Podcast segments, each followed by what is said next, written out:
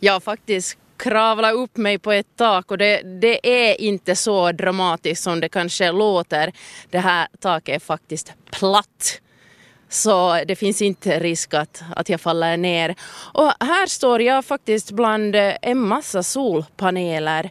Det är sådana rutor och så finns en sån här, ja det ser ganska vackert ut det här mönstret. Det ser ut som, ja man kan beskriva det som ett smycke ungefär som ringlar sig på de här solpanelerna. Så det finns ganska mycket av de här här håller de på med, med arbetena med att installera och jag tror att de håller på att bli ganska färdiga faktiskt.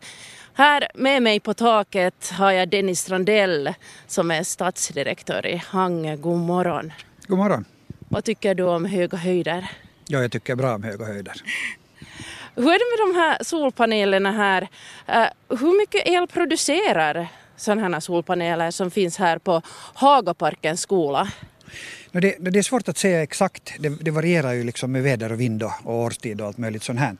Men, men det där, eh, i, i det här fallet eh, är det ett ganska stort, här över 300 paneler. Och de här kommer att producera 22 procent ungefär av årsförbrukningen i Hagaparks skola. Och det här är bara en av de fastigheter i Hangö eh, som staden äger då, som, som får sådana här äh, solpaneler. Hur många hus har hittills fått solpaneler? Uh, sex fastigheter har, har, har, hittills fått. De första redan förra hösten, så vi har liksom första vintererfarenheten bakom oss och den var riktigt bra. Och, det där, och sex uh, ytterligare kommer att få sina paneler nu i vår. Så då, då är vi uppe i totalt tolv.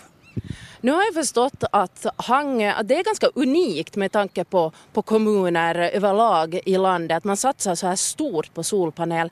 Varför ville ni satsa på ett sådant här projekt? No, för det första så måste man göra någonting. Global uppvärmning och, och, och liksom sånt här, det, det, är inga sagor utan det är verklighet. Och, det där, eh, och, och, och, vi måste göra helt enkelt någonting för att kommande generationer ska kunna bo på den här planeten. Eh, så, så, så det liksom är det, är det stora, stora liksom ideologiska liksom drivkraften. Men, eh, men det där, hur tokigt det låter så, så det, där, det här gjorde vi helt enkelt med ekonomin i, i, i första rum. Det är helt enkelt ekonomiskt på lång sikt att producera det där solenergi för, för staden själv. De här tolv det där kraftverken på hela sin livstid som ungefär 40 40 år. Det kan vara längre, men minst 40 år lovar eh, tillverkarna som är finska. Eh, det där kommer att spara staden i, i, i elkostnader med dagens elpris mätt eh, cirka 5 miljoner euro. Och det, där, det är klart att sjunker elpriset, vilket jag inte tror på, så, så blir det mindre och stiger det så, så, så, kommer det att bli mera. Och nu vet vi till exempel att Karuna redan kommer att höja sina överflyttningstariffer det där redan nu så att det, där, det kan vara att det är mycket lönsammare än så. Nu har jag förstått att, att det är liksom flera projekt i princip på, i, på gång och ni har eh, samarbete med flera firmor. Kan du förklara det här? Ja, alltså det är totalt 12 projekt, 12 eh, kraftverk på 12 olika byggnader. Eh, och vi har gjort eh, två olika projekt. Eh, det första som startade eh, var det som Miljöcentralen, Syke, startade eh, någon gång tidigt förra hösten. Eh, och, det där, och sen genom en samupphandling och, och så vidare bortåt så, så anskaffade vi då tre av de här kraftverken. Tre byggnader får från det projektet. Och det är en traditionell eh, leasingfinansieringsmodell så att vi betalar av investeringen eh, i jämna rater under 12 års tid. Eh, och, det där, och, och, och och de raterna motsvarar mycket långt det eh, inbesparade elkostnaden eh, som, som vi annars skulle ha. Så den är kostnadsneutral under hela de här 12 åren. Varefter den började där och, och, och producera det där pengar för direkt in i stadens kassa kan man säga.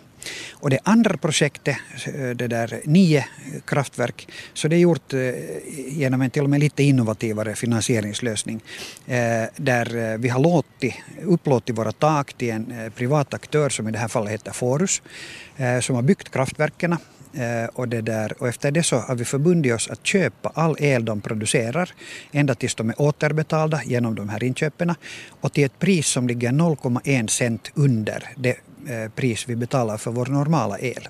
Så staden har ingen prisrisk och, det där, och, och där är också återbetalningstiden ungefär 12 år varefter de det där, eh, producerar gratis el åt staden resten av sin livstid. Kan det här, det, det låter liksom lite så här too good to be true. Uh, vad, vad, vad ligger här bakom? Här finns här någon hund begraven på något sätt? Nej, det finns absolut ingen hund begraven och för att, för att en affär ska vara lyckad så ska ju alla, alla de där aktörer eh, vinna. Och i det här fallet så är naturen den stora vinnaren, staden ekonomiskt sett den stora vinnaren och våra eh, samarbetspartners som då har byggt panelen och finansierat det och sånt, de får alla sin beskärda del av det. Så att det här är faktiskt det där ett, ett riktigt, riktigt lyckat projekt. Här är alltså Dennis Strandell och Veronica Montén på taket och just nu skiner solen sådär försiktigt men det var faktiskt dimma i morse. Producerar de här eh, någon el när det är dimma också? Ja, jag, jag tittade faktiskt idag morse för cirka en timme sedan. Nu har vi fin sol igen som vi har normalt i Hangö. Men, men vi hade lite dimma det där på morgonen för en timme sedan och då tittade jag på min dator eh, vad produktionen är och den var riktigt, riktigt bra mitt i den där dimman. Så att eh, moderna solpaneler behöver inte sol, de behöver bara dagsljus. Så att vi, vi ser en produktion idag redan eh, det där som är ungefär från eh, sex på morgonen till, till, till 9-10 på kvällen och den kommer att bli ännu längre här när sommaren gör sin intrång. Här står jag alltså på ett skoltak i Hang den här torsdagsmorgonen och blickar ut över en massa solpaneler här. Och de andra projekten här i, i stan när det gäller solpaneler ska alltså vara färdiga någon gång under hösten är det tänkt.